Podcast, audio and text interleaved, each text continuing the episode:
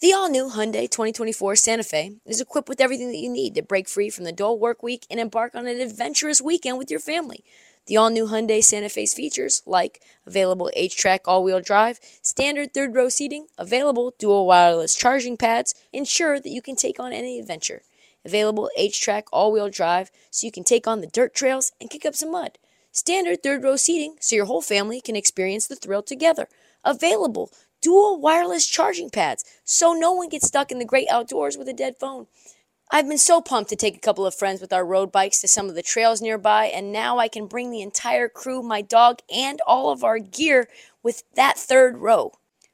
Learn more about the new Hyundai Santa Fe at HyundaiUSA.com. Call 562-314-4603 for complete details.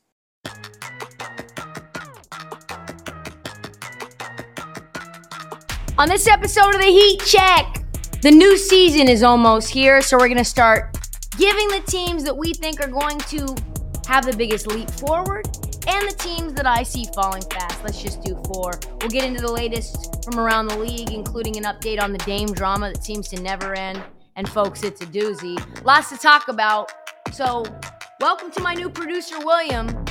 Go ahead and drop that generic ass beat that should be Rihanna break, we're breaking down all the biggest NBA storylines. You're tuned in to the Heat Check. The Heat Check with Trysta Krick, the best podcast covering all the drama around the association. So training camp is set to start Monday morning. That is less than a week away. So I think we should start upcoming previewing the upcoming season because it's right around the corner. By the way, where where did the summer go? I feel like it, it's just gone, just poof. If you're Harden in your game, you've been waiting, waiting for the phone to ring so you know where you're going to be suiting up this year. But if you're everyone else, you're just waiting for the balloon to go up. Um, so, what teams are on the rise and what teams do we think are going to take a big dive this year? So, let's get into it. Never fear. Here are four teams that are on the rise and who you need to keep a very close eye on going forward. Let's start with the East. Uh, Orlando Magic. Yeah, yeah, the Orlando Magic are a team on the rise. Even though they're a clown organization, even though I absolutely hate their PR guy, Joel, Joel Glass, they are they are living proof that if you are abysmal for long enough, uh, you can get draft picks that are good enough that at some point a transcendent star is going to come around, and even you, even you can't make the wrong decision. And that is now the story of the Magic. Because face it, they've now hired some good people from the Oklahoma City Thunder where they've got a game plan. But now Paolo has changed the fortunes of this organization. Uh, even a blind squirrel could have known Paolo Banchero, who's like 6'8, 260, maybe, yeah, 6'8, 260. Anyone could have known that he was a game changer. 27 and 4 in his rookie year showed flashes of MVP caliber play, greatness. The guy's going to be one of those assassins where he won't make one memorable play, but you look at the box score at the end of the game and it's like 31, 12, and 7. He's going to do something like that every game. Going to be a sneaky good passer for his entire career. No real weaknesses in his game except for as a three point shooter. Probably a little bit of ball handling, getting to the rim off the dribble. But that should come with time. And he's also six eight. Then you add in Franz Wagner, who was incredible for Germany undefeated gold medal in the FIBA World Cup run. His brother, Mo Wagner, who's actually like turned out to be no slouch. Wendell Carter, that's one hell of a front line, all under the age of 23. But now then you add in the guard play, and that's where I get very excited. Incoming of Juwan Howard's son, Jett Howard, and Anthony Black gives the Magic now guards who are six eight and six seven, respectively. And that is going to make a lot of small guarded teams like the Cleveland Cavaliers shit their fucking pants. That means they can field a starting five, all six, seven, and over. You add in Markelle Fultz, who hopefully has put the injury bug behind him. You add in Jalen Suggs, and this team is very young. People don't even remember that Fultz is only 25. They're very athletic and they could be a real problem. The nice part is that they still have pieces like Cole Anthony, Terrence Ross, Goga Bitadze, Joe Ingles. Not sure what Joe Ingles is doing there. I'm not, I don't know. I guess it's got to be for trade chips. He, but he's there. And he could help a contending team so they can even load up on more assets and maybe even a veteran shooter. This team in February and March last year was 13 and 13. They should be a lot more deep, a lot more experienced this season. So for me, the upside of the Magic is very high. The upside for the Magic is winning their division, especially considering that the Atlanta Hawks are a very strange ass team that I cannot get behind. Moving forward, speaking of teams with massive upsides, I could not be more excited for the Oklahoma City Thunder. Like this is if I didn't already have a team and I was I was sent down from Mars to Earth and I became a basketball fan, I would be the fan of the Oklahoma City Thunder. This is a team that is literally so good. They're so bursting at the seams with talent. They have to shed roster players that could actually play. They had to waive Usman Garuba, who was a top 20 pick in 2022. That was a project that they would normally try to revive and shepherd, but there's no room for them. They got sorry, we've already got 15 roster spots and they are a team loaded with first round picks to the brim. I don't even know how they're going to keep all of them.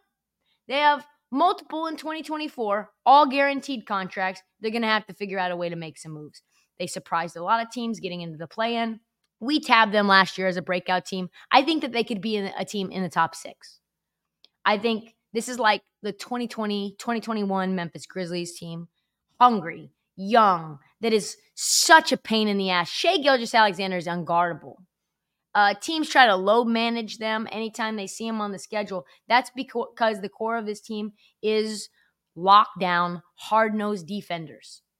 2023, 2022, 2023, Oklahoma's defense was awesome. Second in the NBA last year in points off of turnovers, in part because they were fourth in the league in steals. Shai and Lu Dort are absolute nightmares. As an aside, Lu Dort may be the largest human being that I've ever seen in my life that doesn't play football. You can see every muscle in Lu Dort's back from his t-shirt from 50 feet away. That's you can't even believe how big he is. And then imagine a small guard like, I don't know, Darius Garland getting guarded by him. Nuts. They averaged four combined steals and blocks a game between Shai and Lu Dort. And in the offseason, they added a bunch of talent. So I, I think you add that to Jalen Williams and Chet Holmgren, and man, this team is fun. This episode is brought to you by Progressive Insurance. Whether you love true crime or comedy, celebrity interviews or news, you call the shots on what's in your podcast queue. And guess what? Now you can call them on your auto insurance too with the Name Your Price tool from Progressive. It works just the way it sounds. You tell Progressive how much you want to pay for car insurance, and they'll show you coverage options that fit your budget. Get your quote today at progressive.com to join the over 28 million drivers who trust Progressive. Progressive Casualty Insurance Company and Affiliates. Price and coverage match limited by state law. Holmgren fills their biggest problem, which was rebounding and rim protection. But the under the radar move that this team made was Vasily Micic, 29 year old Serbian superstar EuroLeague MVP, widely considered the best guard not playing in the NBA. You add Cason Wallace, Keyontae Johnson that came in the draft. Very exciting rookies. In some ways, the biggest issue is that they just have too many players. They have tons of roster spots like guys with Pokusevski, Tre Mann, Ousmane Dieng, Aaron Wiggins, and they might find themselves as trade bait. Maybe you package four or five of them up for a legit star. So I think as this Oklahoma City team gets better, they also have a stock cupboard that can be used to get a disgruntled superstar. Although a lot of people think that's next year when Sam Presti goes all in and probably tries to get Giannis. I think though it's this year. If Chet is as good as he is, as we think he is, and fits into this team's framework, and Chet can actually play the five, Oklahoma City is going to be buyers at the deadline. And let me tell you, their garage is filled with exotic cars uh, that aren't being driven, that have about eight miles on them. And they have more first round picks to attach with any young player than you can even name any other team in the NBA. Watch the Oklahoma City Thunder. They're on the verge of being a real contender. Moving forward, another team I think that's on the rise that people do not talk nearly about enough is the Indiana Pacers. They have done a phenomenal job of rebuilding. They got off that Malcolm Brogdon contract so fast, uh, getting Aaron Nesmith. The origins of all of this, of course, was one of the best trades in recent memory for them, Haliburton for Sabonis, which made both teams really good, made them a lot better. Pacers obviously didn't even make the plan, but in terms of a piece that you can use moving forward, Hallie is one of the best young players in the NBA. He's the flagstone of this team.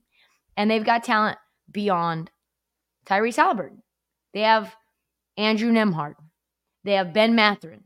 Over the last 10 games of the season, Nembhard averaged, because people don't think Nembhard's very good. They just don't know basketball. He averaged 15, 3, and 8. That's pretty good. Really, really good numbers. Wow, Bennedict Mathurin put up 21, 6, and 2, which were better numbers than Paolo Banchero over his final 10 games. All of this is the reasons that Pacers fans should be very excited. But then, then they have a full year of Jordan Nwora, who averaged 13 in 24 games as a Pacer. They add Obi Toppin and Bruce Brown. Bruce Brown coming off of a championship run, gets absolutely paid, gets the bag. Obi Toppin might not have stopped celebrating getting out from under Tom Thibodeau, even right now. I think both can be very valuable players. You add Ben Sheppard, who played at Belmont, who some people think is actually the steal of the draft. Uh, 2022 College Player of the Year, Oscar Tshiebwe out of Kentucky. And you add Isaiah Wong from Miami. And you add Jarace Walker, who Jarace Walker in the Summer League was ridiculous. Number eight pick in the draft. And I can see all four rookies contributing this year, which is crazy. Plus, this team has tons of trade capital. Buddy Hield, who's on the trade block. TJ McConnell, who's definitely on the trade block. Going to be highly coveted by a lot of teams. And then you have Miles Turner, who signed to a long term deal after being linked to every trade over the past four years. But it sounds like he's now wanted. It sounds like he is found a home in this iteration of the Indiana Pacers. He's a very unique player and was really a player that the Pacers never really quite knew how to use. And then you add more athleticism and a guard who can really pass and Tyrese Haliburton. And all of a sudden, Miles Turner becomes val- very valuable. Um, and I think Chad Buchanan is one of the more undervalued, underrated GMs in the NBA in all of sports because he's quietly building a team and a really fun and dangerous team in Indiana. I think he might be the league pass team of the year. And then finally, the last of the rising teams that you got to watch out for, in my opinion, which I am as surprised as you are when I was going through the list of teams that I wanted to watch and teams that I think could take.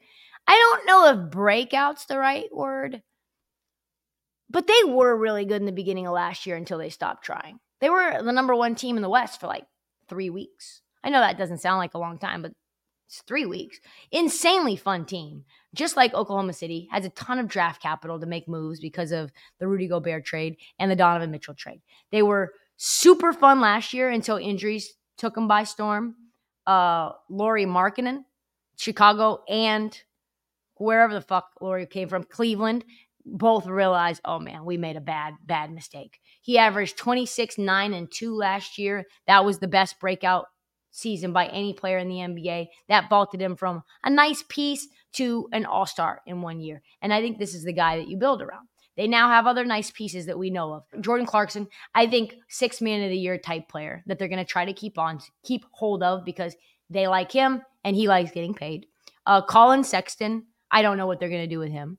Uh, Talen Horton Tucker, but the team really improved when they added John Collins. That's when it got very interesting to me. You add John Collins, who have said very clearly he was underutilized and not being developed in Atlanta because he played with Trae Young. And you add him to Markkanen, Walker Kessler up front. That is a very fun team. Very fun big three to build around. And, and I'm even more excited now given this rookie class. You add Ohio State's Brice Sensabaugh, who is widely considered one of the best shooters in the draft, if not the best shooter in the draft. Taylor Hendricks, who's 6'9 from Central Florida. Keyonte George from Baylor. Boy, oh boy, can Keyonte George play basketball. He is fucking incredible. And then, second year player, Johnny Juzang and jo- Joey Hauser, who are both on two way contracts. On top of Ochai Agbaji, who averaged 16 3 and 3 over his last 10 games. This is a very young, very talented team. Trader Danny has done a great job of rebuilding this roster in less than I mean, it's been 12 months since he took over. Like a little a little more than 12 months. And the interesting thing to me is that there's just no chance that he's done. He'll be a part of a lot of big trades moving forward. And a lot of that is going to be because of the Jazz's ability to take on salary in exchange for draft capital. And when it comes time, look for the Jazz to make a major move. Major, major move.